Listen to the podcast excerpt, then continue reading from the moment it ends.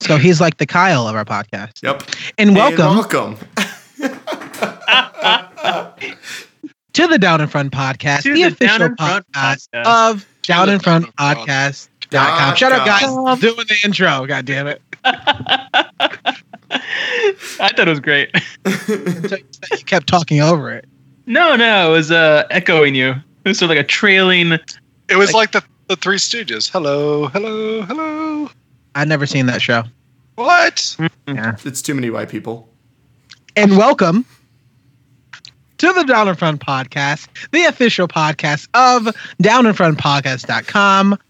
My name is Warren. I will be your host this evening, and I am super pumped to be bringing you a movie review called Next Gen that is out on Netflix right now. If you are tuning in for the first time here at the Down In Front Podcast, what we usually do is get together. We hang out over a campfire. We have some s'mores, and we crack our favorite beer or drink that we're going to be choosing, talk about some movies that we've been watching, some other stuff that we've been doing, and we review a film. And so that film will be Next Gen. And the peeps that I have with me is a bit of the original version 2 crew. There we go. I said Gen 2.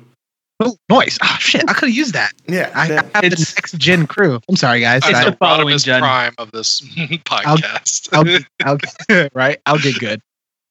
From the mouth of the South, the man who needs no introductions but looks like a baby today since he's shaven. My goodness. I have Mr. Brylan. Brylan, how's it going, man? What you been sipping on and what you been watching? I'm doing well tonight. Thank you for having me once again.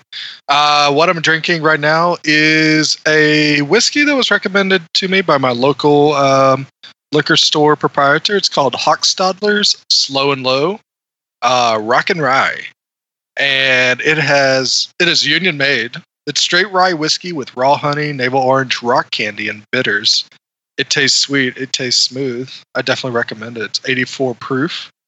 And it's sold at pharmacies and saloons all across the country since 1888. I missed the days when those were one and the same. Yeah. Like going to the barber was also your doctor's appointment. It was like that back. It's like CVS. CVS is almost very close to being a saloon and a pharmacy because there's some that you can buy a straight handle of whiskey and still pick up your inhaler because you have asthma or something. I don't know. They'll do a complimentary leaching if you ask them nicely too. Oh, word for free? Yeah, pretty much. I need to get up on that. What I watched recently, I watched the Nick Cage movie, Mandy. I will say it is an entertaining movie. It is not a bad movie at all, but there's some really cool things that they do about it. I like that it's kind of a throwback to 70s horror, which is really cool. And yeah, as much as Nick Cage is all Nick Cage in it, what's really cool is the other actors are there to try to out Nick Cage him, so it becomes this craziness where everybody's just trying to act as nuts as possible. Definitely worth renting and checking out. Probably not everybody's taste, but I think it was a fun, enjoyable time. And the other thing I watched, since I've been playing through Spider-Man, I decided to revisit Spider-Man Homecoming. One thing I'll say is I really like that compared to the previous Spider-Man movies, how much they show like New York appreciation and culture in that movie. Like if you look at the first Spider-Man, they had that very cheesy end with the Green Goblin where everybody was throwing stuff at him off the Brooklyn Bridge and saying, "You mess with Spider-Man, you mess with all of New York." And it was fun for that time, but doesn't really play that well now.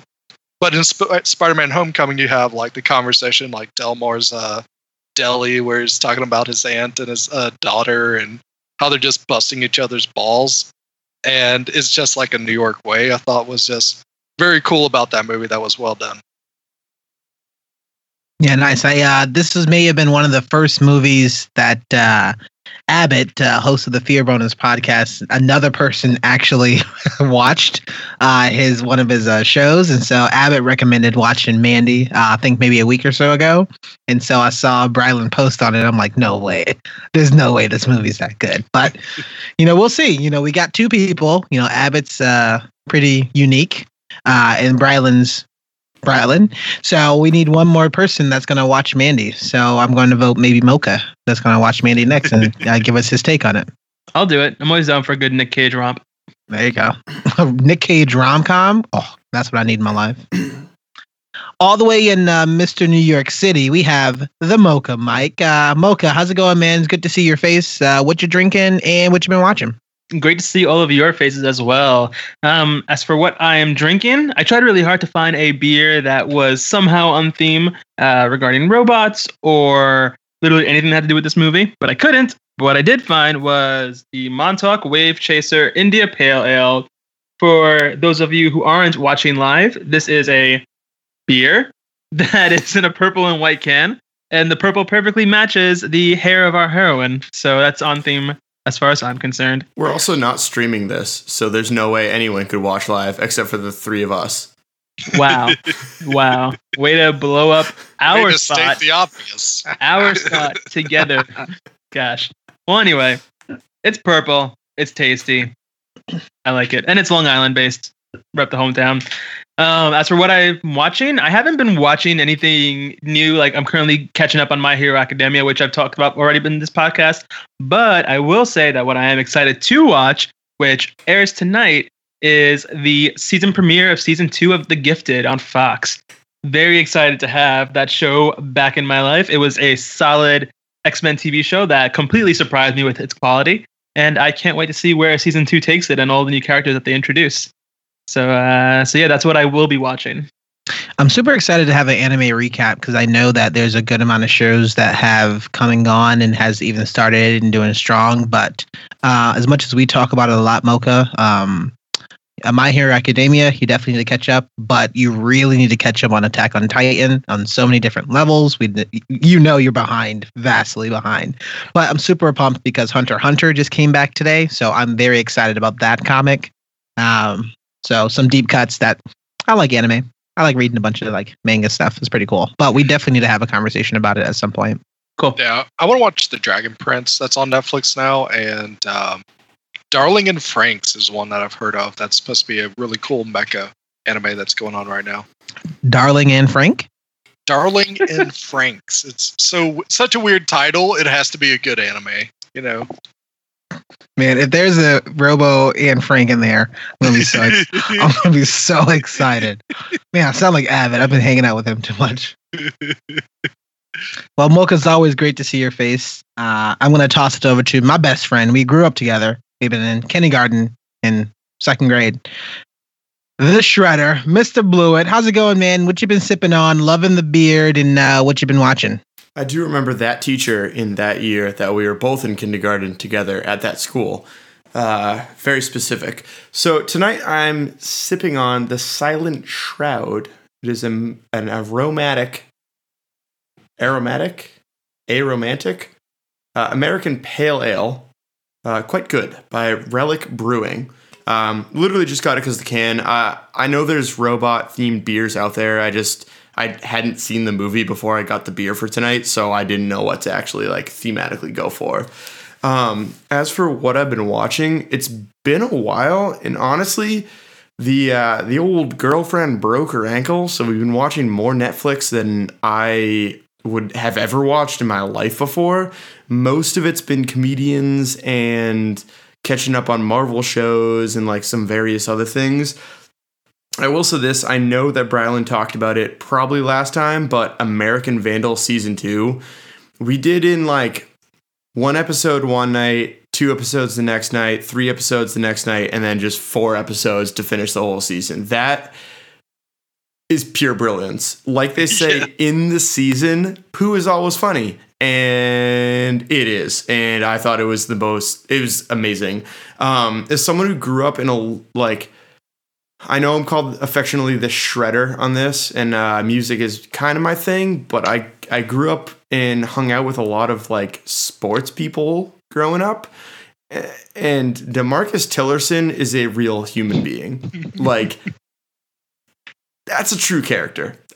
I know people that are like that. Like, I'm friends with people like that. They're in the next room over, and hopefully they can hear me and burst in here and just be like, what the fuck are you talking about, bitch? But yeah, no, so that was... That third episode, when they just focused on him, was maybe one of the funniest half hours of television I've ever had. Go see that. Go see that show. It is amazing. Nice. Well, as always, I'm excited to get your opinion, because this is a little bit different of a movie that I don't think we've reviewed an animated film in a while. Since Finding Dory. Man, that was like last year. Oof. I think there was another animated film we reviewed. I just can't remember. Like Coco. Life of Dogs. Isle of Dogs. That's not. I was like, Life of Dogs. What? Dogs. I think you were getting Life Aquatica and Isle of Dogs mixed up. Pretty much. There you go. I think that might have been it though, right? Yeah. Isle of Dogs. Yeah, but that wasn't quite like animated like this one is. Unless you count. I mean, it wasn't CGI, but it was definitely animation. Yeah, I mean, it was a type of animation, but I think it was Coco. Whoever said that was correct. Infinity War is hella animated, too, so... Where? Infinity War. All right. You know, okay. So fun fact, I was reading about this, speaking of the animation, real quick. Apparently this was done with a program called Blender, which is a free application. And it cut the budget cost because they didn't have to do the whole licensing thing. Like, an insane amount. Down. This movie was designed all in Blender? That's incredible. Is that like Grindr? No.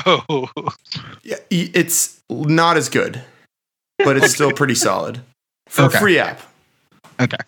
I mean, that is actually... The whole movie that's pretty badass, though. That's pretty cool. Yeah, the whole movie was done in something that didn't cost the studio anything. Yeah. It's also cool that this is one of the first releases by Alibaba where they're producing movies now. Oh, really? What? Alibaba? Yeah. I need to do more doing research. Everything. This I didn't even know that. Good stuff. Yeah. Damn. All right.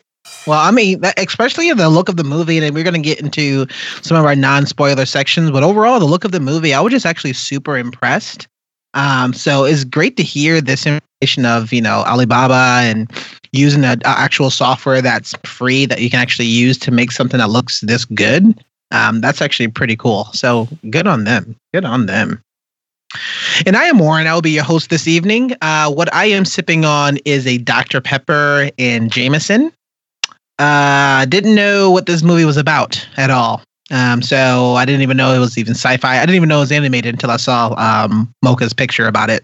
But now that I did, one of the main characters' name is Seven. I believe Dr. Pepper has 7 other flavors in it. So I'm getting the signal that it's 666. Actually, it's 77. Project 77. But he has a 7 in it, so there you go. That counts for something.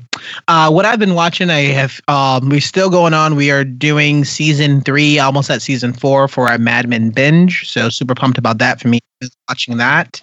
The other thing that I've took a look at and I've been watching was A Simple Little Favor, I think it's called, with Anna Kendrick and Blake Lively. What's her name? And also the star from Crazy Rich Asians. I can't remember his name. Oh, yeah. He also stars in that. So, you know, given a non-spoiler section, you know, it's an interesting film. I think it was nice because I was definitely coming off of the last film we watched before was Predators. And if you've listened to that, you know that we were upset about that movie. So I think I was kind of bummed at trying not to be burned, but I felt like Emma and her brother really wanted to go to this movie, so we went and go watched it. And I thought it was pretty interesting. I thought it was pretty fun. It was definitely a crazy story, and at one point I'm like, is this based on a true story, how crazy it was? So it's definitely fun. I definitely would suggest, you know, if that movie's out, besides the last few movies that we've done, definitely go check out Simple Favor. I think you'll be enjoyed. I think you'll find some cool things about that movie, especially Blake Lively's character was great in it. She was pretty much a bitch the entire time, but it was great. So yeah, that is what I've been watching and what I've been drinking. So we're pumped. Usually what we're going to be doing is that we ask a couple questions, but we're going to get right into this actual review. We want to go ahead and unpack this actual section. So if you haven't seen Next Gen yet, it's actually on Netflix right now. So definitely go check it out. It's an hour and 45 minutes, super quick watch. Does not take that long to watch it at all. Come back here, pick up where we left off, and we were going to be continuing with a full review of Next Gen. And we will see you in a moment.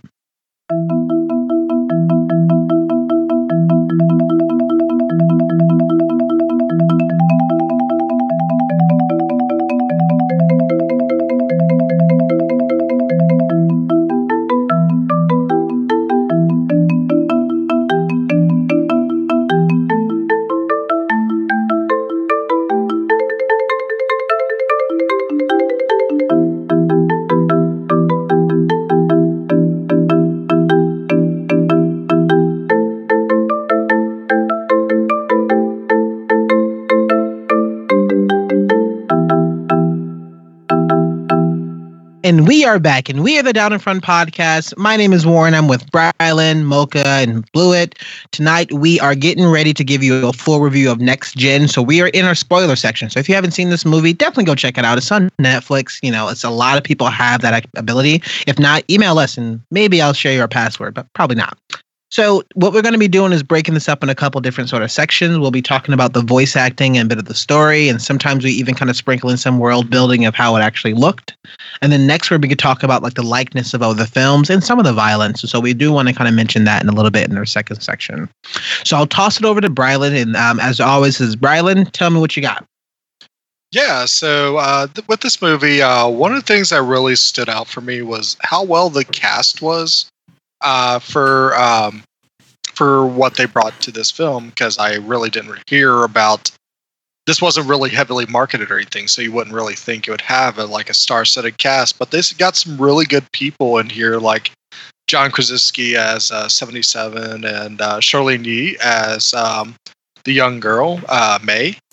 That their chemistry is really well done, and it's pulled off, I think, superbly in the story they have to tell of a young girl that's faced some severe loss in her life, but also she's able to kind of learn from her mistakes and also make those mistakes too, which is something you really don't see a lot in a children's film. You just hear the mistakes spoken about and then the corrections done. Whereas this one, they kind of don't really put a filter on it. You get to see like when she gets angry, what that can lead to, and I think that was done superbly well by those two characters. I also think Jason Sudeikis was awesome as the main bad guy, Ares, and what was the Steve Jobs style person named?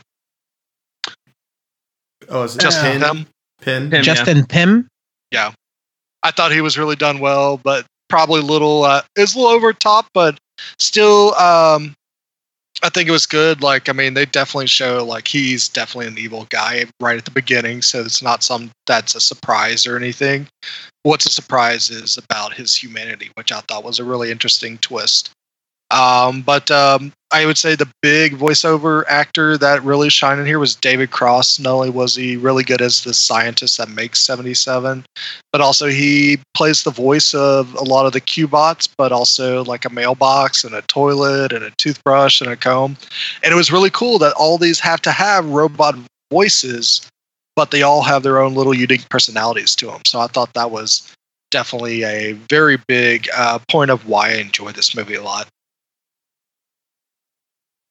I will say this, almost every single turn of the movie had David Cross saying some sort of hilarious old-timey phrase, which I love. Like, literally every time they went into a new scenario, there's just David Cross playing a little robot that just goes, "Unhand me, you.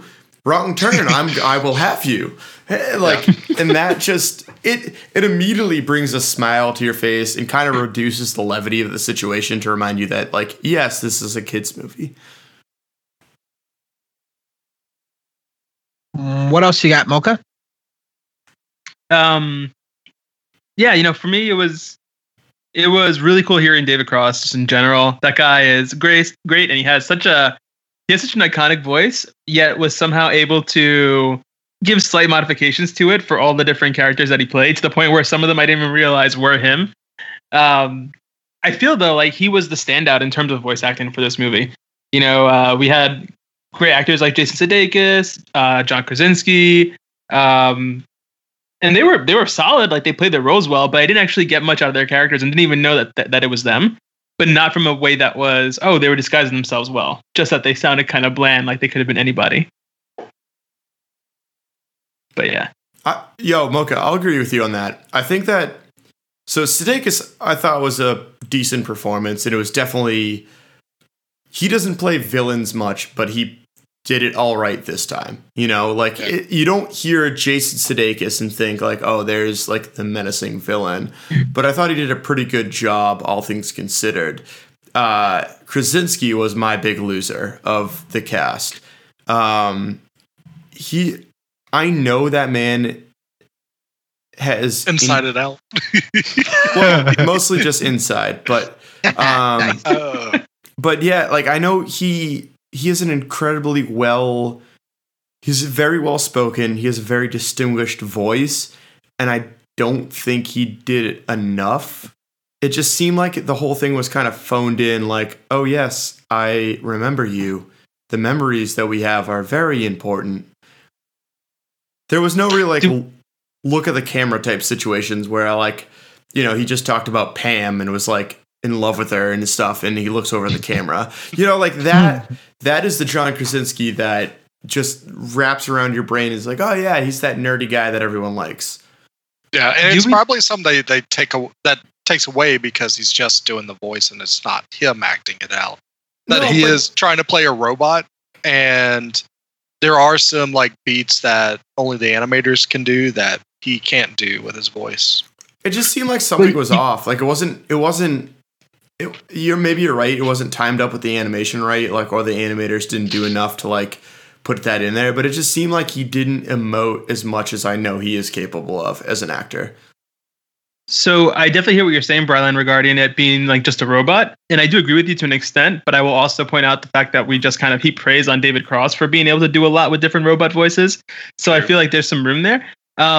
But yeah, no, it was just a robot, but I agree. It was a little bit lifeless at times. And I wonder if this was John Krasinski's first time doing a voice act over role. Do we know that? Because that's exactly what I was going to say, because I was curious about that. Yeah, because it's pretty difficult to do voice acting in general, and sometimes for some actors it can just be like too much of a different monster to really execute in the same way they would if they were interacting with people on a stage or on a sound set. Well, I know we're going to be also talking about this a little bit later, but I know talking about as a whole of the voice acting, I mean, when it comes to voice acting, I try to make it so that I like the fact that I can't, like, pinpoint an actor or an actress or some sort of performer from their voice. And so if I can, I'm like, I don't know if you're doing enough. And so I immediately picked out, you know, Jason Sudeikis pretty easily, because I felt like he was just talking in his normal voice. And I'm like, okay, well, it doesn't feel like you're trying. I actually didn't pinpoint anybody else besides Michael Peña. And again, for his role, it just felt like he was talking in his normal voice. But I couldn't actually tell anybody else until I looked it up on IMDb. And, you know, that's interesting. So because, you know, we talked about, and we'll be talking about likeness of the actual other characters in other movies. And there are other characters that are very prominent that are very similar to this robot, or 7723 was his name, or Project 77. Project 77. Okay. So with Project 77, that was played by John Krasinski, I felt like he had the chance to live up, but he was definitely still being, I guess in the back of my mind, it was a comparing, and he kept comparing to all these other people that had, like, a distinct voice and a distinct characteristic. And I think the other thing that, I guess, tunes into me is watching a robot sort of emote a little bit, you know, seeing the eyes, seeing the face, seeing the mouth or the nose. Sometimes that also is going to be tying me into, like, how the robot is feeling, right? Or how that voice actor is actually doing, you know. Just key example, you know, Genie, for example, you know, with Robin Williams, right? He has a full face and you get much more of that character. Whereas if you see some of the robots that we have here, even with Iron Giant, he has a full face. You have his eyes, you have him squinting, he has mouth. This one, it looks like, even with WALL-E, for example, right? We still get a lot of those things. Whereas here, sometimes you get a mouth, sometimes you don't get a mouth from the design of it. And I think depending on what was happening, I was losing some of the acting that John Krasinski was doing for that character, Project 77. So that was a bit for me. I was really hoping for a little bit more. But, you know, on the opposite side, I guess all these other kind of weird and quirky characters that David Cross was doing, even beating kids up in the soccer field, I thought that was, you know, at least we were getting more from there. And even it was like a weird juxtaposition of the space was like super polite and the face was very unalarming. And yet what he was saying is very alarming sort of sentences of like, hey, just take this beating and be okay with it. So I thought that was kind of funny. And so it was kind of weird. They had at least focused on some of the characters, some of the robots, to give them more of those features so you can understand them a little bit better.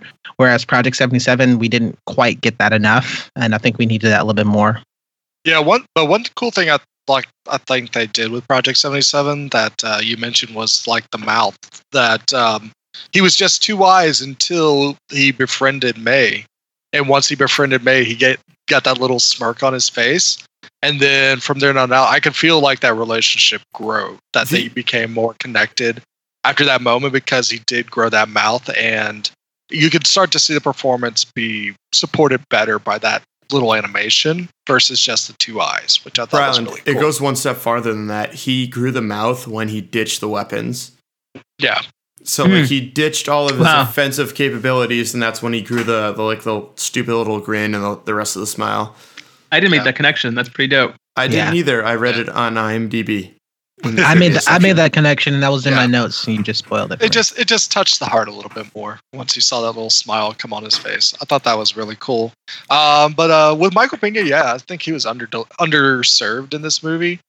They gave him some lines that weren't really Michael Peña lines. He was cussing a lot, and they bleep it, and it's all about like just dog nature, which is really interesting take that you have Michael Peña just being like, oh, you're judging me, and he's cussing in the middle of it and stuff, and it's like, oh, you should go that way. It was really cool to see like that 77 could understand dog speak, but I think you need to have a little bit more Michael Peña, because he's funny when he's a motor mouth, and you needed that dog to not shut up ever. And so I thought that was amazing. I think that you needed more Michael Peña in A Wrinkle of Time, but you did not need more Michael Peña in this movie. I love Michael Peña. Don't get me wrong, but I think that he was appropriately used. Like that dog character was just perfect in like, oh, only one person can understand him, and he just kind of yaps the rest of the time. And the whole bit where he got stuck with like the door on his head, I thought that was like well played through the entire movie, and it had a big payoff in the end, you know? Yeah. I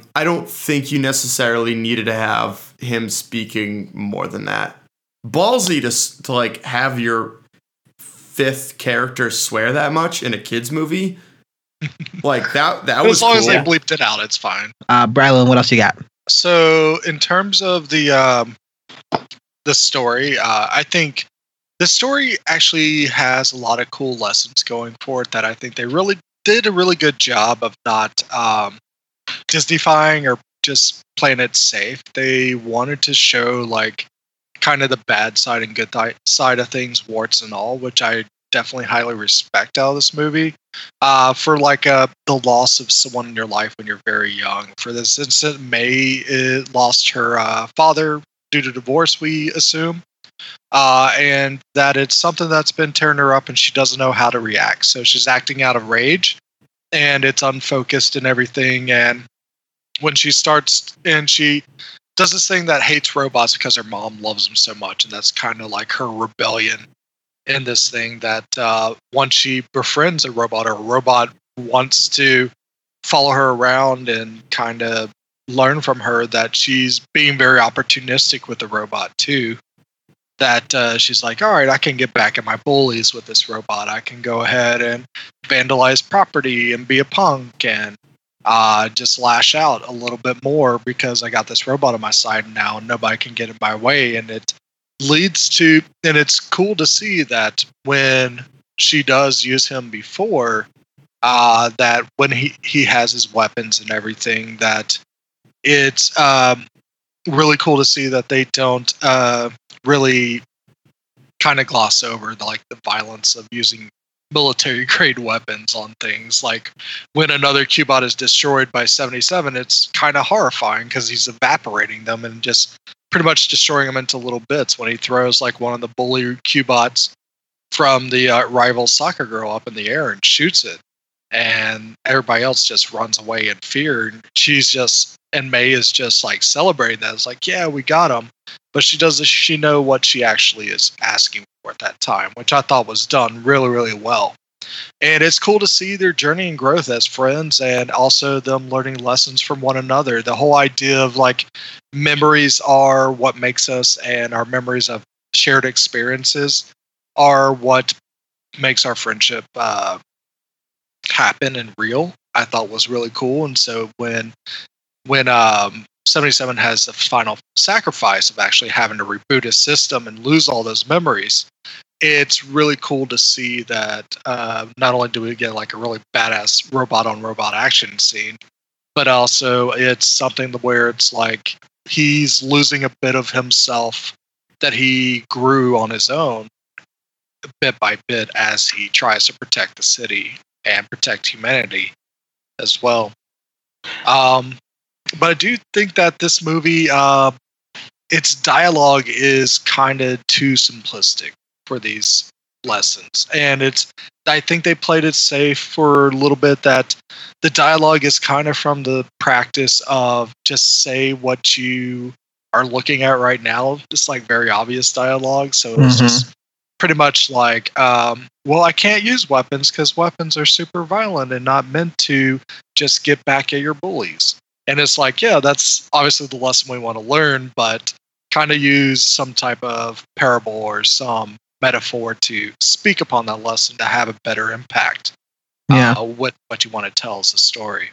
That's a good call out, because I think the one thing that I just kept going back to, man, you guys glossed over that. Man, you guys kind of skipped that. And I don't know if at a moment they were really kind of focused on the visual aspect of it and not so much the script. But the fact that this movie doesn't even take the time to really delve into the fact that, the robots, 77 has to dump his memories every time because he's getting the warning. He's getting a warning, says, hey, critical error. And that's happening. And he's choosing to save these memories. He's now trying to kind of battle between, all the memories that's saved from him. And even while he's there, he's choosing to save, bad memories and good memories, because that's what's really kind of shaping their friendship. And so I was seeing a lot coming from 77. And a lot of the growth from that character, and ultimately you knew what was going to happen, right? They already set it up to the fact that he's going to have to delete his memories. That was an easy, we knew where it was going to go, but I at least liked seeing the constant reminder of there's constant sacrifices that he has to make this partnership, to make this friendship work. The thing that I was having a bit of an issue with is, and I'm glad you brought it up, I would like to have seen more from from May's mother's character. And although you don't have to touch on it or you don't have to explain it more, but it doesn't feel like her mother was there for her, arguably at all, up until at the end her life was in danger. But we don't see her mother kind of consoling her. We see a little bit when she gets into a fight, but she only focused on the technology. And even for the fact that I was hoping that there will be a moment that talks about how her father left, potentially for divorce, but it looks like her father was a soccer player that clearly played soccer and then seems to just left to play soccer, which is even worse. Yes, those fucking hooligans. So I really was trying to get more between that, right? I think you had mentioned a little bit about this, Brylan, of, just don't tell me what we're literally are seeing, show me what's kind of inside these characters to kind of draw it out a little bit more. Because if one character on the end is making all these sacrifices, the other's character is kind of lost, thinking May and 77's relationship. I feel like we need a bit more, because I was definitely on 77's side. You knew the turn was going to happen at some point, but it felt like May for the entire time was just super angry and couldn't see past anything up until a pivotal moment. But it felt like, there was no redeeming qualities for her at all. And it was tough to really kind of like her in my standpoint. Yeah, that's why I think the 77's the time he takes to remove his memories is probably some of the most powerful visual elements you have. You have the like the little paper shredder icon, and how he splays out his operating system like Tony Stark does is really cool. That's cool. But just to see him actually have to make a choice and say this memory can no longer exist, I think that's very deep and powerful. That it's just like, oh my gosh, I would never think that if you had like an artificial intelligence that's at this level of understanding and perception, that it actually has to make choices. If it runs out of space, what is it going to actually get rid of? And having that old, and gradually we see that he starts to think that, I mean, he decides all the memories are good, that you shouldn't delete anything about her because the friendship's that powerful. Let's get rid of our weapon system. And I think that's one of the like more powerful moments of the movie. I will say this in regard to at least the reference to his memories. There was something that I thought was really subtly done, and there was a lot of subtlety and detail in this movie when it came to the animation. But for this, from a story perspective, when Project 77 and May first meet, it's this kind of sudden moment. He wakes up after touching her and doesn't really know how, like, isn't really communicating with her immediately, or at least not in a natural way. And the first thing that happens that she really says to him is like, "Give me back my backpack. I need that." And then she gets separated from him, and the backpack gets left behind, and he picks it up and decides, "Oh, she needs this. I need to get it to her." And so you go on that first chase scene on the highway. He gets blasted, and when he finally crashes and gets a chance to relax, he opens up that backpack, and the first thing that he pulls out is the photograph. And that photograph, to him, he makes that connection, like, oh, this is a memory and this is important to her. And that moment informs the rest of his character's development from an AI perspective from the movie, because when he is having those moments in the garage by himself, he's opening up his own memories and seeing photographs, and he knows this was like, these are important to May, maybe they should be important to me too. And it was just like very, really interesting to see how it's sort of how the AI itself developed from like some more, I'll say, primitive functions, even though it wasn't really primitive, but to like a more nuanced understanding of what it meant to be, to have a mind of your own. And I thought that was really understated and really, really just cool in general. And then also just a quick point about the mom, Warren. I know you said that you wish that she was more present, but I think that was kind of the point for her character. And I think this was also understated, but you know, the movie went on a lot about, or talked a lot about how people deal with grief in general. And we see it through May's eyes in terms of her, you know, self-described unfocused rage, and how all of that stems from the pain that she feels from losing her dad, and also like losing some sort of like direction or feeling of safety or whatever it may be. But with the mom, you know, she's so obsessed with technology because she's trying to fill that void of loneliness and pain that her husband dying left in her. And so the fact that she was like not attentive to May, and it's to an extent that was almost abusive, was, I thought, pretty powerful too in its own way. I was just hoping to get a bit more. Yeah, go ahead. So three things immediately to respond to that. I think that people today, without the loss and trauma, are trying to fill a void with like technology. You know, you see people on, well, I don't have these, but I read news stories, and so tell me if I'm wrong. But like people see people on Instagram and Twitter and Snapchat living like these supposedly luxurious lives, and that's all it is. It's literally just like pseudo luxury for likes. And it's completely just filling a void that you don't have in your own life, so you could like vicariously see it through another. So that was well done in like a nice social commentary behind the scenes. The other thing was that from a neurological perspective, the brain does this all the time, where it chooses memories to delete. Like, you cannot remember everything you've ever done at any point. Like, truthfully, once I edit this podcast, there's going to be significant chunks of tonight that I will not remember accurately within 48 hours, you know?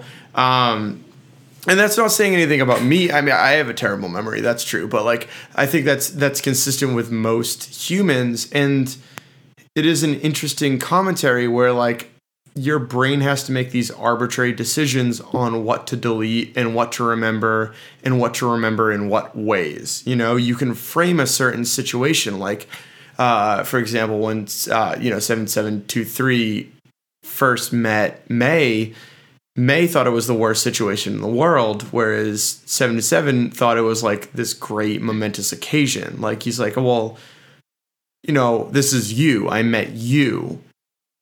And so that's how his memory remembers that situation, rather than like this really her just making fun of him. He looks at an amount of significance of knowledge versus emotional impact. Right, but it was a unique standpoint on our own memory, and I don't think this is on purpose. I think I might be just reading into this too much, where people can attach arbitrary feelings to certain memories that the random thing that gets forgotten in 2 days by some person might be a life-changing moment for someone else. The third thing was... I forget who said it, but the father relationship... being the soccer player, totally thought that was going to be Pim. I completely was too. Just like, as soon as they said something about my father dying, and then they showed a picture of like Pim for some reason, or it might have been reversed, and like they showed a picture and be like, "Oh, my father." I was like, "Oh, dude, that's totally." He got brainwashed, and he's going to have to make some sort of like comeback moment. And to be fair, I think it's been too soon since I saw the movie to really care have strong feelings either way. I think either ending could have worked of him being just straight up a robot. I will say this, it did a little bit lessen the impact because we really didn't know the character pre-robot. So when he had the whole revelation that like, oh, I killed him and replaced him was not as impactful because we didn't know the character. Whereas if they made it more of a humanistic character of like, oh, it's my father. Fun fact. No, it isn't. It's a robot that took my father's place. It would have carried a little bit more weight to our protagonist and therefore us. Sorry. Yeah, that's a good call. Yeah. Wrapping up the comments before me. Yeah, I was saying that was a good call out. What else do we have for the voice acting kind of story, bit of the world building section here? So I was actually really impressed with the world building in this film. It was fully realized. They had a lot of detail. A lot of thought was clearly put into what our world could look like if it went on the trajectory of convenience at all costs.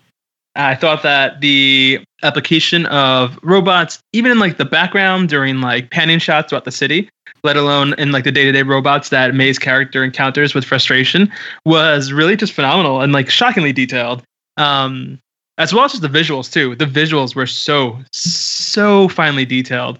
Whether it was Project 77's eyes, circling, like spinning, like light spinning in circles when they were up close. And you could sort of see a little bit of shake in the LEDs, like as they were going. One of the things that actually took me aback and like kind of made my jaw drop a bit was when May first sees Project 77 and she puts her hand on his chest plate. When she pulls her hand off, there's a little bit of condensation there in the shape of her hand. The same way like it would be if you put your hand on like a really cold, really clean piece of metal.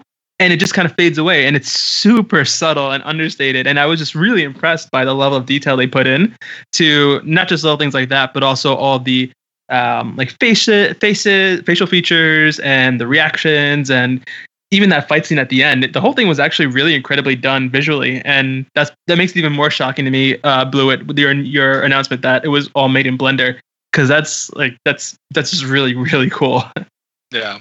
One thing I would add on to that is I loved how rational like the relationship between robots and humans were. This is kind of, it feels like this is where society is like 100 or maybe 200 years before WALL-E happens, where not everybody's just stuck in a chair just yet and being force-fed food and entertainment and stuff, but they are super reliant on this robotic assistant totally now, where it's like May's mom, Molly, she has to do her yoga lessons and is putting on VR, and the Cubot like kind of guides her through as her yoga instructor, or how the rival soccer girls, they use the robots as their bullies. So it's like, instead of me beating you up, because I'm bigger and stronger than you, or I just hate you more.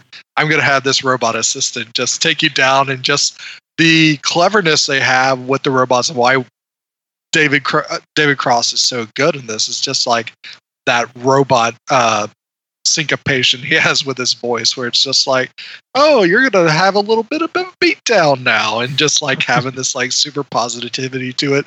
Or one of my favorite scenes is that when Molly and May are making their way to the IQ Robotics keynote, that her previous model is just like, it's okay that Gen 6 has much more LEDs than me that can make that can actually adhere to your emotional needs more than I can. And so he's just like willingly sacrificing himself for the next model. It's like going on Safari on your iPhone 10 to order the 10S. Yeah. Like, that's all. It's and your 10 is giving you constant feedback about like, oh, it's okay to upgrade and get rid of me because this one will be better and your life will be better. It's getting the push notification with the email that says the 10S is here. Buy it.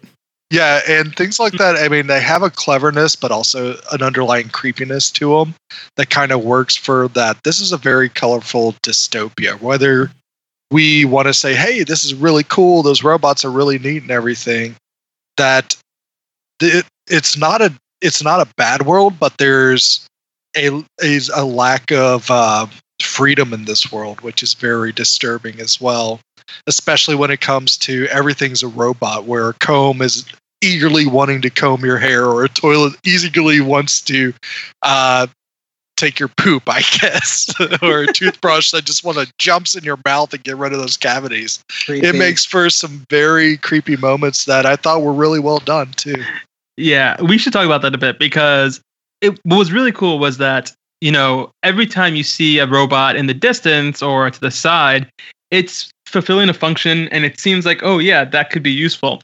But May, who has this inherent just like distaste for robots and is constantly annoyed by them, through her we get to experience that emotional, that negative reaction that she has because the robots are so obnoxious but also so invasive. And it was really funny in the beginning scene in the car when the robot jumped up and like forced itself on her to brush her hair. It was a little weird, but it was funny.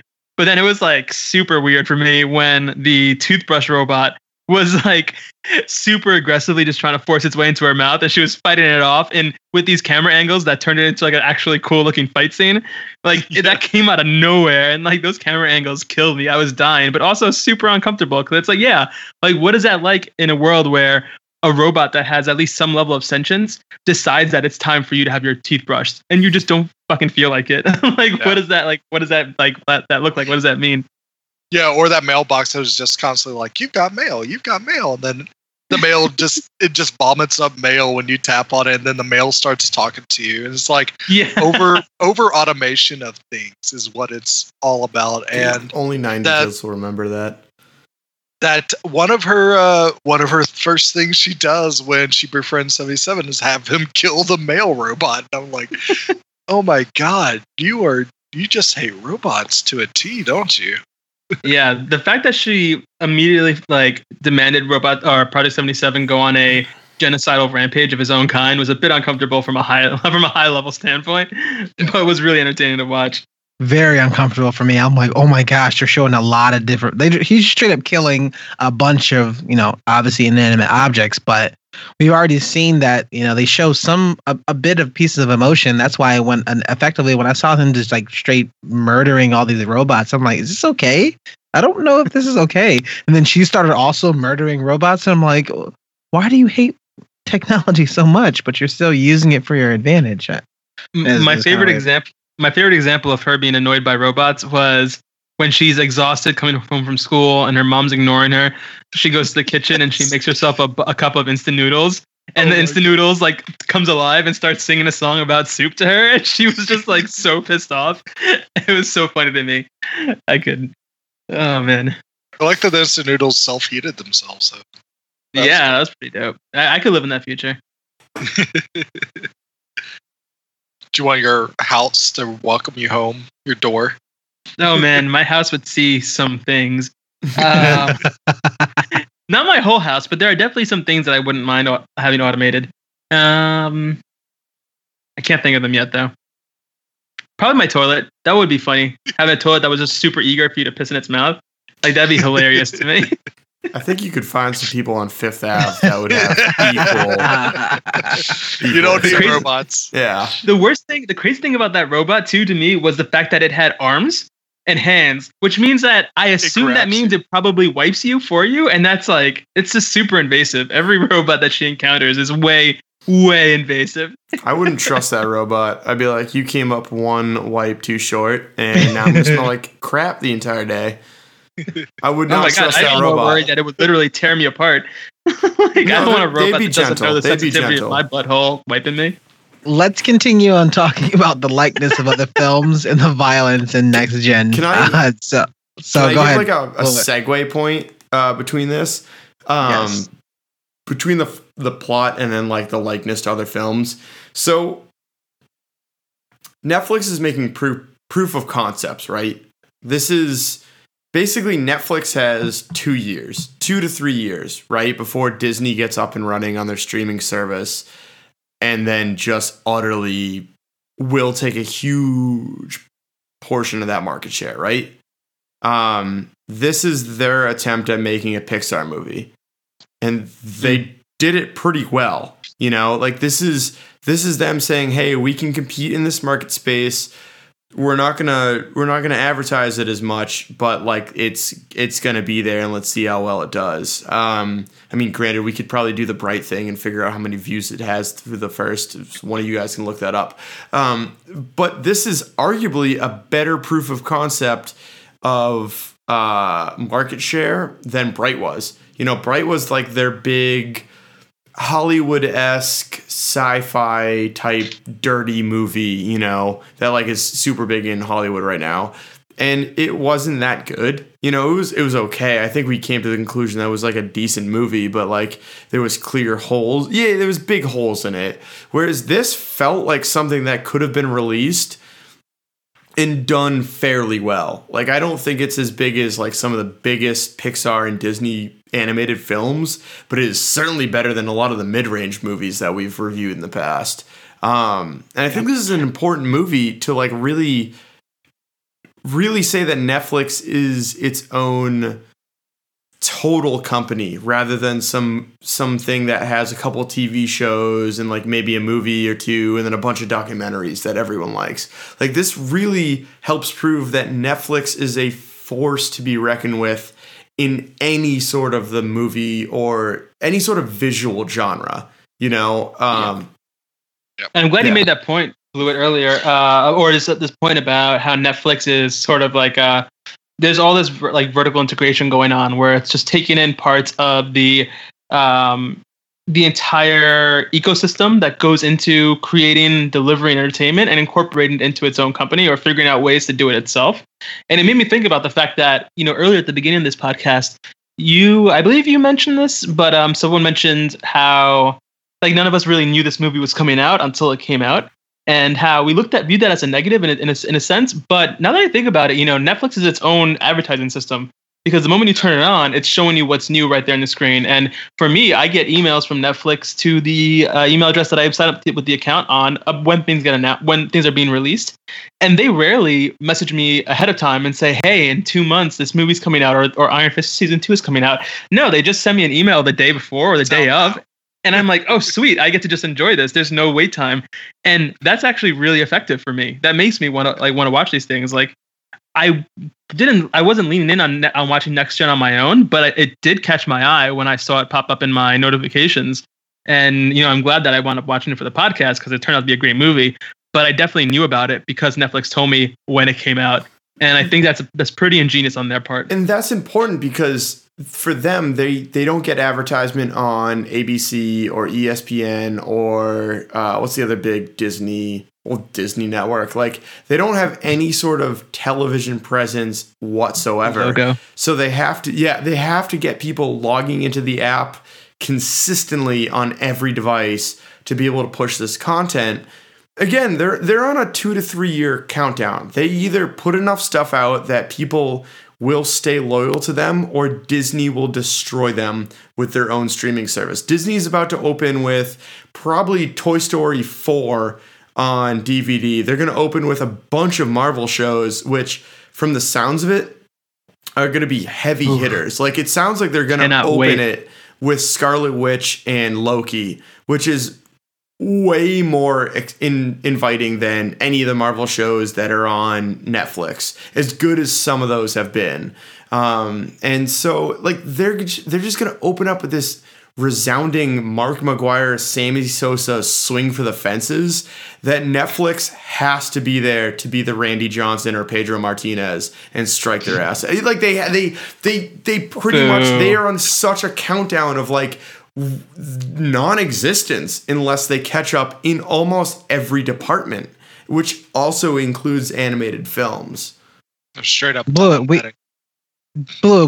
like, you should know your audience. Not many people are going to be baseball fans. They you just drop the names, and people are going to be like, "Yeah."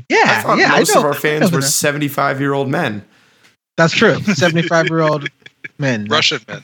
Right. I thought most of our fans were horny virgins. That's I also think Ryan true. Down has two kids, so he is at least not a virgin. I don't know, man. There's been some marvelous advances in modern medicine. Technologies are amazing. I thought Ryan Dowd was our only fan. Yes. Well, there is that. And he Derek also Sung. 75 years old. So, and there is Derek Sung. That's correct. Yeah, he also was a kid. That's disproving everything. Two fans that disproved the tropes, the stereotypes. I appreciate it. Listen, if you're a horny virgin and you listen to this podcast, hit us up on Twitter. From DIFP underscore DIFP. Yes, we need to know. All right, guys. What else do we need to talk about tonight? I know the one thing I had, one thing that was curious for me. I know we mentioned it before, was the fact that this movie was PG, and it felt like I thought watching this movie the entire time was at least PG-13, just because of the swears and the bleeps and the amount of violence and the fact that I actually had not seen violence against humans in like an animated way like this, because I thought it was kind of weird that all the little robots that was like still bullying and still helping, like beating her up and like knocking books out of other people's hands, and just kind of seeing that, I thought it was kind of weird about that. So I was like, I obviously, I'm old enough to kind of watch this, but I was curious to know, and I think we talked about it a little bit, but I'm wondering what other people's, like, children and, families who may have watched this movie that is, maybe like a little bit of a Disney movie, like how are they feeling about this movie and the amount of, like, bleeps and cuss words and stuff like that. Yeah, Brylan? So the Disney movie I relate this to most is, like, Big Hero 6, because we both have, like, young leads that have lost something significant that are trying to find their way a bit more. But plus, they all both have giant robot buddies. And Baymax is definitely adorable and cute and everything. I wouldn't take anything away from Baymax. But I think with the relationship they build here with May and Project 77, it becomes a better movie. And a big reason for that is how much rationale they put into the film, that these are believable things, that when the good scientist gets killed, it's very sudden and shocking, and he just gets evaporated right in front of you, and you're just like, holy shit, what just the hell happened? He is dead and gone. He's not going to be able to help at all. No funeral. Nobody says anything about it. He straight up gets shot, and that was it. Let's just move along. Not even a dust devil. He's just dead. And there's a lot of times where, the violence is very, very real. And I thought that actually played to its strengths, where when the soccer bullies have their robots actually, they don't beat up May. They hold her down so they can get a good look in. And so it's something where it's like, hey, I'm not going to use this robot to do all my dirty work for me. I'm just going to make it where I have the advantage and you don't. And I think that would be something that you would see kids do to one another. It's that I'm not just going to take it out on you. I'm going to be a little bit smarter with it. But also, we do see a lot of robot-on-robot violence. I mean, 77 is a soldier robot. It's a weaponized, it's a weapon. And for it to actually learn to be more of a friend, more of a buddy and everything, it is a path that you actually see it just straight up annihilate things that it thinks is funny. And but at the same time, you see these robots that are amalgamations of like civil servants you would see, like cops and security guards and everything. And 77 just straight up like, oh, boom, you're evaporated. And you're like, holy shit, he just took out a cop. And that's not cool, I guess. I mean, he used a sword to chop one in half. Is that cool? Yeah. Like easily, like that was like the first thing that he did, and they played it for a joke, but I'm like, is this going to come back at some point? Because he's straight up killing all these police officers that are robots. But I can understand this, you know, throwing them in the air and blowing them up. And we see that a lot. But he also was like chopping off the arms of some, chopping off the heads on some. And I'm like, this is pretty terrible. This is kind of terrifying if I was in this world. But, you know, I will say this, though. Growing up in the 90s, my folks would totally have let me see this movie. Yeah, there's too, no absolutely. Difference from bleeping those swears than whatever Joe Pesci was doing in Home Alone. I freaking love that movie. And you're telling me that some guy slipping over the ice and going, he wasn't dropping 97 F-bombs in there, just, you know, censored, quote unquote, his own unique way. There is no difference between that character and then Michael Peña's Momo in this movie. Like, there's none. In fact, I think it'd be funny because, like, I could see myself at 10 censoring myself out and not. And my parents laughing because they knew I didn't actually know what I was saying. Yeah, you freaking ice hole, you mother trucker. I mean, right? Oh, trust me. And especially once you figured out what those words really mean and that you could get away with saying close enough words to him and your parents didn't get angry. Like, that was the greatest, like, completely, I didn't see it. The other thing is that an easy way around all this stuff is to commit violence towards non-human things. The robots weren't C-3PO. They weren't, they weren't the Vision. They were like, they were non-anthropomorphic robots. And so being able to separate the violence between a humanoid versus a trash can is very easy, I think. And it's very easy to, like, say, hey, this isn't real violence because a human being is not really getting hurt. And I think in the situations that the robots, like, they never really showed a robot blowing up a real human being.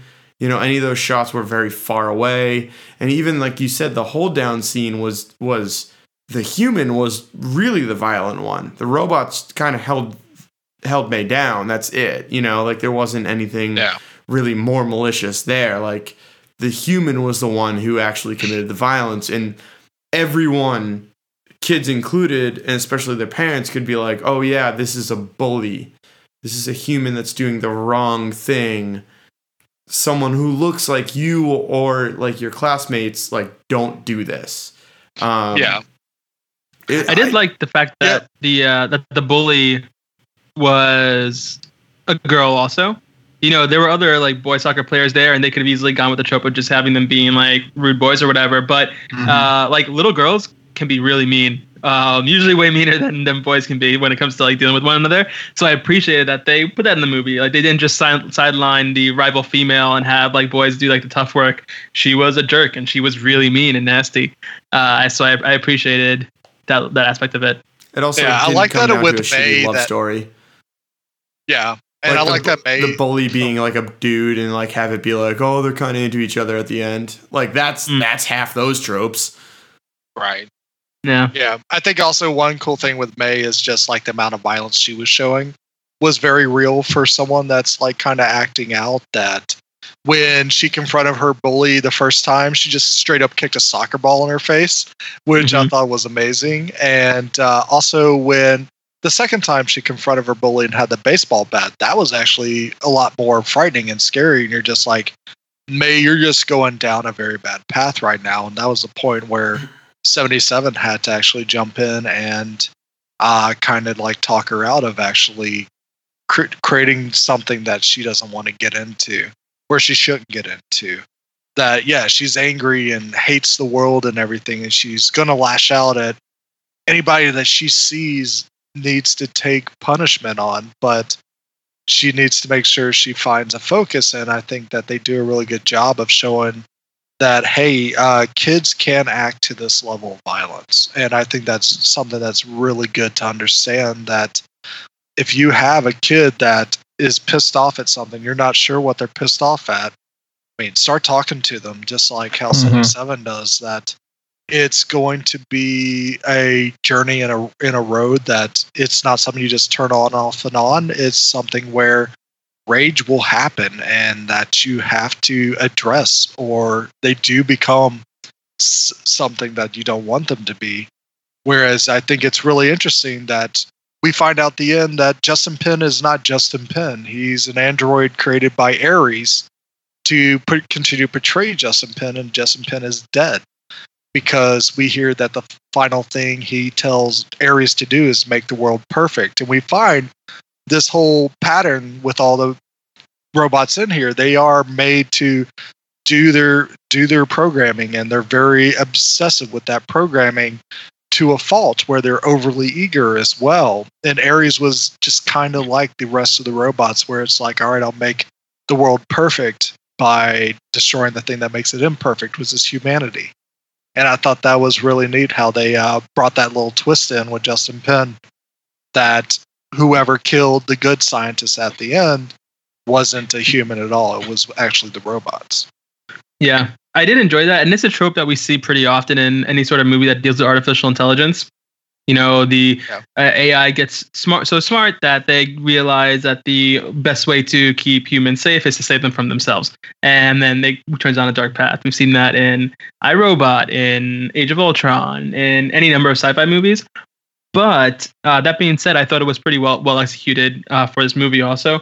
And I really dug how kind of gruesome that final fight scene was when Pim's robot replacement gets his body all mangled up and is still dragging his broken limbs around, and his head is cut to the side. Yeah. And his eyeballs is popped out, and he has his gun to the robot's head and is talking about killing it. And it's, it was really, it was actually kind of creepy and really I thought well animated, just the way his body looked lurching forward. And that's kind of nightmarish if you think about it from the perspective of a kid's movie. But I liked it. I appreciated that they went that way. And, I thought it made for a cool and compelling final villain that was filling the role of a trope that's pretty common in and of itself. I even like the entire ending sequence that you even said about Mocha. And I know I mentioned something about the violence, but I did thoroughly enjoy the fact that, and I know I was talking a little bit about music before, but there was something that was very, peaceful, yet it was shot very well. That entire, the final sequence, that entire robot battle, I thought was probably one of the better parts of the movie, by not only how it was animated, how it was actually shot, but just to see the overall scale of this place of what we were doing, and how it didn't necessarily feel like a regular beam in the sky sort of thing. I definitely felt like they were trying to have different things at what they were doing. And it also felt like a different robot battle. A majority of the time, I literally couldn't get WALL-E, Iron Giant, and Big Hero 6 out of my head. Because it felt like it was a hodgepodge of all of those movies. And granted, I think all those movies are better than this, but I think this movie at least does an action sequence, or the action sequences, a little bit better. Yes, it does the action sequences a little bit better than all those other movies. And I think this was another way to see that. They had a pretty soothing but kind of upbeat sort of music to the actual score while this battle was happening, and you can clearly see that Project 77 is giving it his all when he doesn't have guns. And I think that was another sort of a way to just show that's why I enjoyed that character, or that robot, more, because I felt like that robot, although it was obviously a robot, was definitely given a lot of chance to kind of shine, and talks about a lot of different pieces and points of sacrifice. So I really did enjoy that entire final sequence. I thought that was pretty cool. It reminded me. Yeah, I thought that final sequence was amazing because you're also cutting the action, which is very anime styled, with this loss of memory. And it's like every single time he loses a memory, a new weapon becomes available to him. Mm. And it's kind of very telling in that point where it's just like, oh, he's got a chance to win. He gets another chance to win, but also at the same time, he's losing this thing that he's always valued. And it's very heartbreaking at the same time when you see it. I like it from a perspective that I thought it was a better fight scene than Man of Steel. You essentially had this somewhat similar thing, especially the culmination being in space. Mm-hmm. There was a huge perspective. One other smaller thing on that was when they went up and they flipped it around to the human perspective. Also, they had the Batman scene too, where she was running through the smoke to get there. Besides the point, whatever. Yeah. They did a great thing when they showed it from the people's perspective, where they just showed the red and green, not even lights and beams, but just flashes in the crowd or clouds. That was incredibly powerful, just to show it just being two distant beings that were just duking it out, and you really had no idea who was winning. I thought it was very effective. Also, Warren loved the score during that moment, legitimately loved it. It was the visuals on screen. Was it Brylan was talking about with deleting the memories with the weapons, plus that score were just very, very powerful. I mean, and I think, the first thing I actually noticed about this movie was the first thing I noticed about The Predator, but was the score. I think the first opening song that was used, I think that was also very engaging. It was very warm, and it was definitely inviting you into this new world.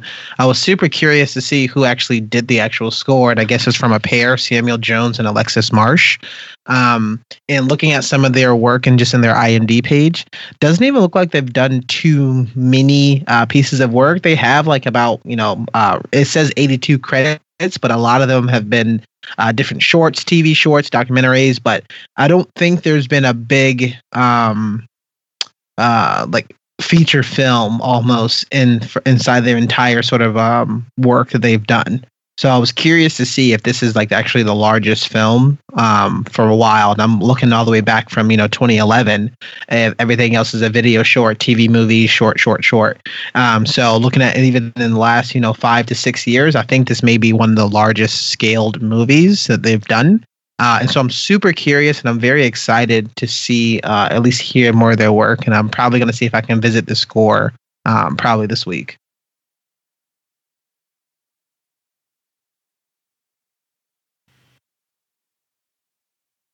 Yeah, one thing I would also add about the ending is that after the battle, it's interesting to see May break down when she realizes she lost her friend, and they have a really interesting ending where 77 does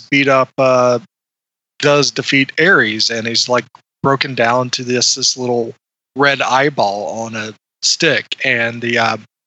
And when she realizes she lost her friend, is not like a hunkered mask or actually a mass of destroyed 77 parts.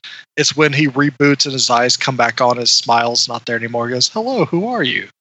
Which actually I thought was just really cool to see that they were going to pull this thing that even though he's physically still there, that his memory's lost, and that. It's interesting to see that they continue with that trope and still played it so seriously that I appreciated that they took it all the way to the final result of that. And that in the end, she keeps the promise she made to him that I got your back. And they both say, I got your back throughout this movie. Also, there's a lot of hip hop references in this movie too, which I found pretty interesting.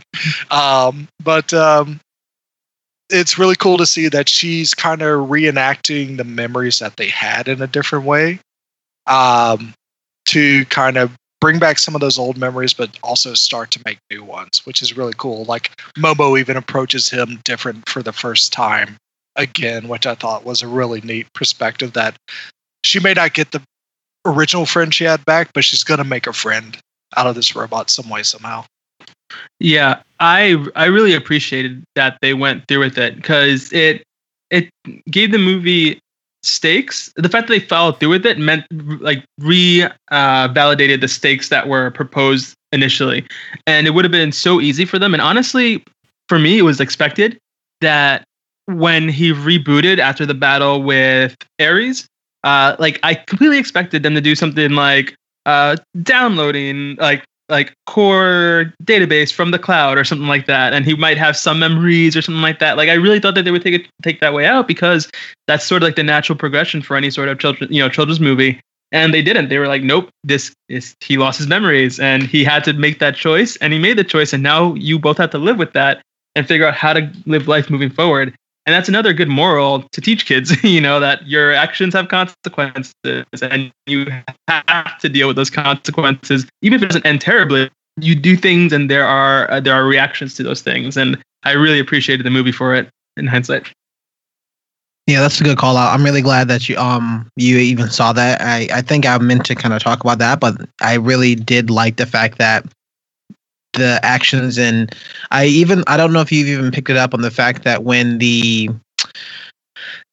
doctor, the smart guy that was played, who died, can't remember his name right now, but when his character was kind of looking for Dr. Tanner Rice, thank you. You might as well call him Wozniak. Very true. But I thought it was also interesting because I was curious to see how Project 77 was acting and how he was feeling about all the things that he was doing. And so when we looked at it from his perspective, and when he was looking for the actual when he was looking for Project 77, it definitely felt like he didn't want to be doing what he was doing, but he was still trying to help out May as much as possible. So I thought that was another kind of interesting tidbit of they were kind of focusing on his facial expressions, and it definitely wasn't any sort of joy in his like eyes, or I think he had a mouth at the time, and eyes, and like was kind of frowning and kind of sad of, I shouldn't be doing this, why am I doing this? So I thought that was another tidbit to note.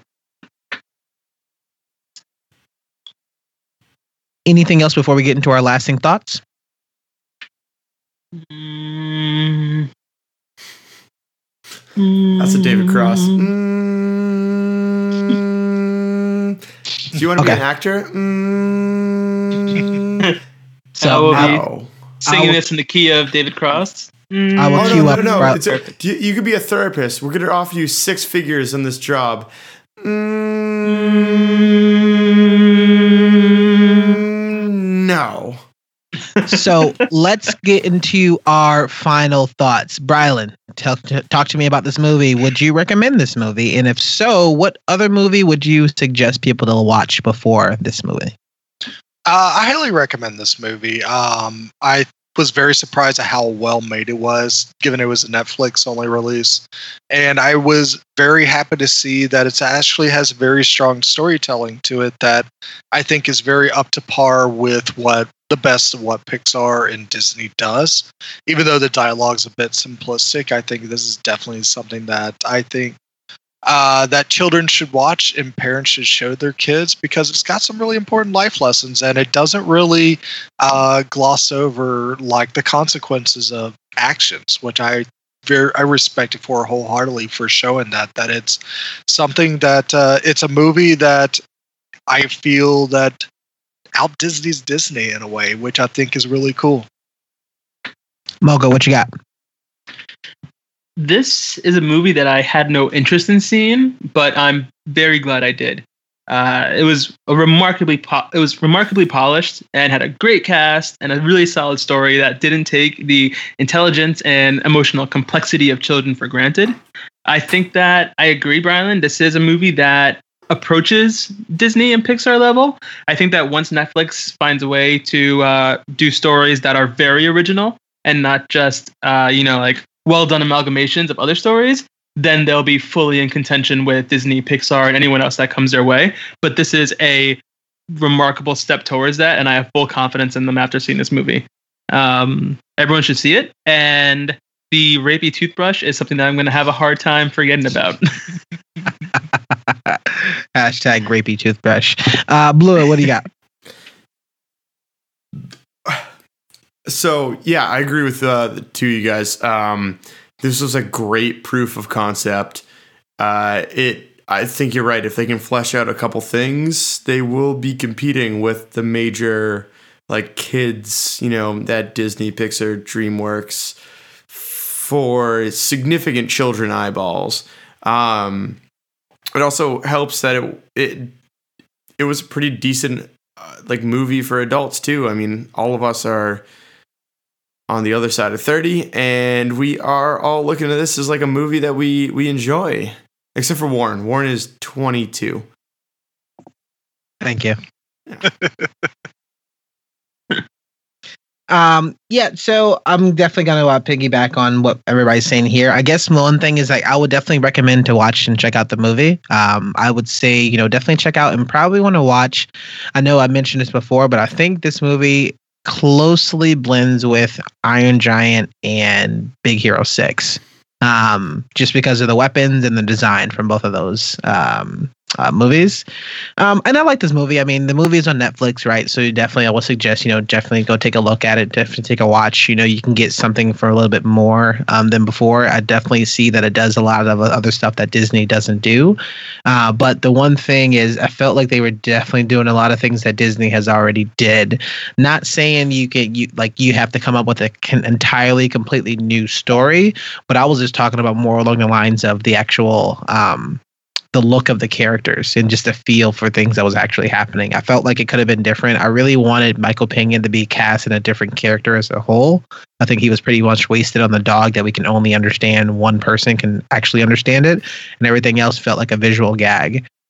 So that was kind of a bummer. I kind of wanted Michael Peña to be a bit more prominent character. I think, Michael Peña could have played any other role here that would have gave him the ability to shine a bit more. But it's an animated movie, and people are gonna do what they need to do. So it could have been storytelling robot that actually narrated the whole story. That'd be great. That'd be cool. Would you have preferred that David Cross played the dog and Michael Peña played every robot? Yeah, probably. Interesting. Yep. I don't know. I'm not a huge David Cross fan. David Cross can say old timey stuff to me any day, and it will always be good. Always. Well, 100%. Unhand me. It's weird, why not have a mix of just random voices play a bunch of different characters? I understand you can still have David Cross play 5, 6, 7 different characters, but Michael Peña can also play more than one character. What if they just I was also curious. But I was curious to see, did you see, I mean, kind of, brush your hair. Yeah. Do we see any other animals in this movie besides the one dog? That was the only animal ever. Humans. Yeah, I don't remember. I will say that it makes sense for David Cross to be all those characters because all the robots were based off of David Cross Wozniak's original design. So, his voice was just a template for all of them because he was the actual, genius behind them. Even though Jason Sudeikis / Steve Jobs was the, business mastermind. Businessman, yeah. I love how it was just, a complete and blatant, allegory to those two people. There was no hiding that whatsoever. I saw the flip-flops. I'm like, he's in flip-flops and jeans and has, a ponytail. Oh, my gosh. And he's walking out at, an event? Come on. I just the event was just so overdone. It was just, a big, super studio event. He's you'll love it. Posies on the one stage. More thing. Yeah. Yeah, as an Apple fanboy, I felt personally attacked when they got out on stage and said that it was just like the other one, but better. I was like, God damn it! I love the last one you're ever gonna have to buy until next year's one hits. That. That to me was too real. And with that. We are the Down in Front Podcast. Thanks so much for attending our review of Next Gen that is on Netflix for right now. Brylan, where can people hear and find more of your work? You can find me eagerly wanting to accept people's shit on Twitter at Brylan, Brilund. You can also find me on Instagram at I am Brylan, where I post many TV and movie reviews from time to time. Just recently put one up for Mandy. And also, I am the host of the Gamescast, twitch.tv/downfrontpodcast. We are playing through Spider-Man on the PS4. It is an amazing game that has a really cool story brewing in it as well. I think I can't wait to get back into it.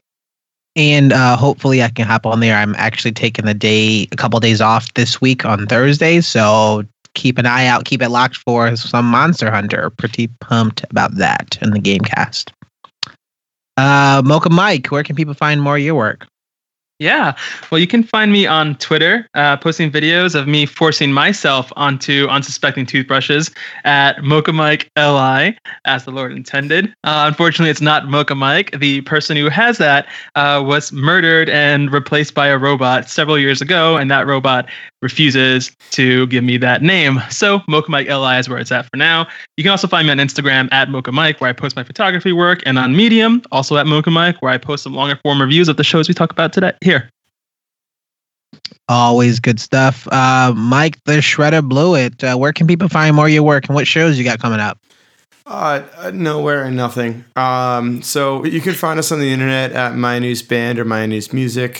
Check us out. We eventually will do something. And honestly, like, oh God, brain freeze. Brylan, what did you... Your brain froze over your nothing. Yeah, hang on. What did Brylan say? What do you mean? What did Brylan say? It's such a good. I said eagerly wanting to accept other people's shit on Twitter. No, after that, I posted a mini movie review of Mandy on Instagram. Never mind. All right, so we got a Brylan poop Spider-Man joke. We had a Mocha Mike somewhat dick-related joke. I don't exactly know what these were supposed to be, but they make reference into what they said earlier. You could also find me at jesseranslipperparty.com. That, again, is jesseranslipperparty.com. Reach out to me there. I'm sure I'll respond to you eventually. So random. And we have in the Down In Front podcast. Definitely check out more of our work. We have a website, downinfrontpodcast.com, where you can go take a look at, our bios, find out some of our information. We have SoundCloud information on there, Gamecast information on there. If you want to actually kind of sign up, and you can find our Twitter. So definitely check out more of our work. Twitter is at _DIFP. So _DIFP for Twitter. If you want to look for us for Facebook, so we do have a Facebook sort of page there, facebook.com/downinfrontpodcast. Really, if you search any of the actual platforms. I mean, we're on Spotify. We're literally everywhere on the internet. Just all you have to do is search downinfrontpodcast.com. And if you like what we do, you want to become a patron for having, early episodes and bonus materials, definitely consider becoming a patron. Patreon.com/downinfrontpodcast. Anything and everything helps. And prices on the can. So just for $1, that'll be awesome. Thanks so much for everybody. I appreciate everybody coming on, joining in for us tonight. Our next review will be Hellfire. Hellfest. Oh, I'm sorry. I don't know. Oktoberfest, but in hell. Ah, okay. I really hope that we're on a good binge for a good amount of movies. So I'm super pumped for that. Also, there was somebody brought up something interesting. The fact that I don't have a nickname, and I think people were upset that the fact that I don't have a nickname on this podcast. Who's people? Emma? Listeners. Well, she brought it up. Emma. Yeah, she's not here, but okay. She brought it up, and I was like, yeah, I guess I don't need a nickname. I don't know. What about Pookie Jackson? No, I'd rather just be called Warren, so it's okay. Warren, about Teddy Mr. Jackson, if you're nasty. Mr. Jackson, if you're nasty. That's for you, Mocha. Well, Jesse eagerly wants to brush your hair at ymail.com. Thanks, everybody. Good night. Bye. Bye. Turn off your electronics. No. Except your robot overlords. And my dildo.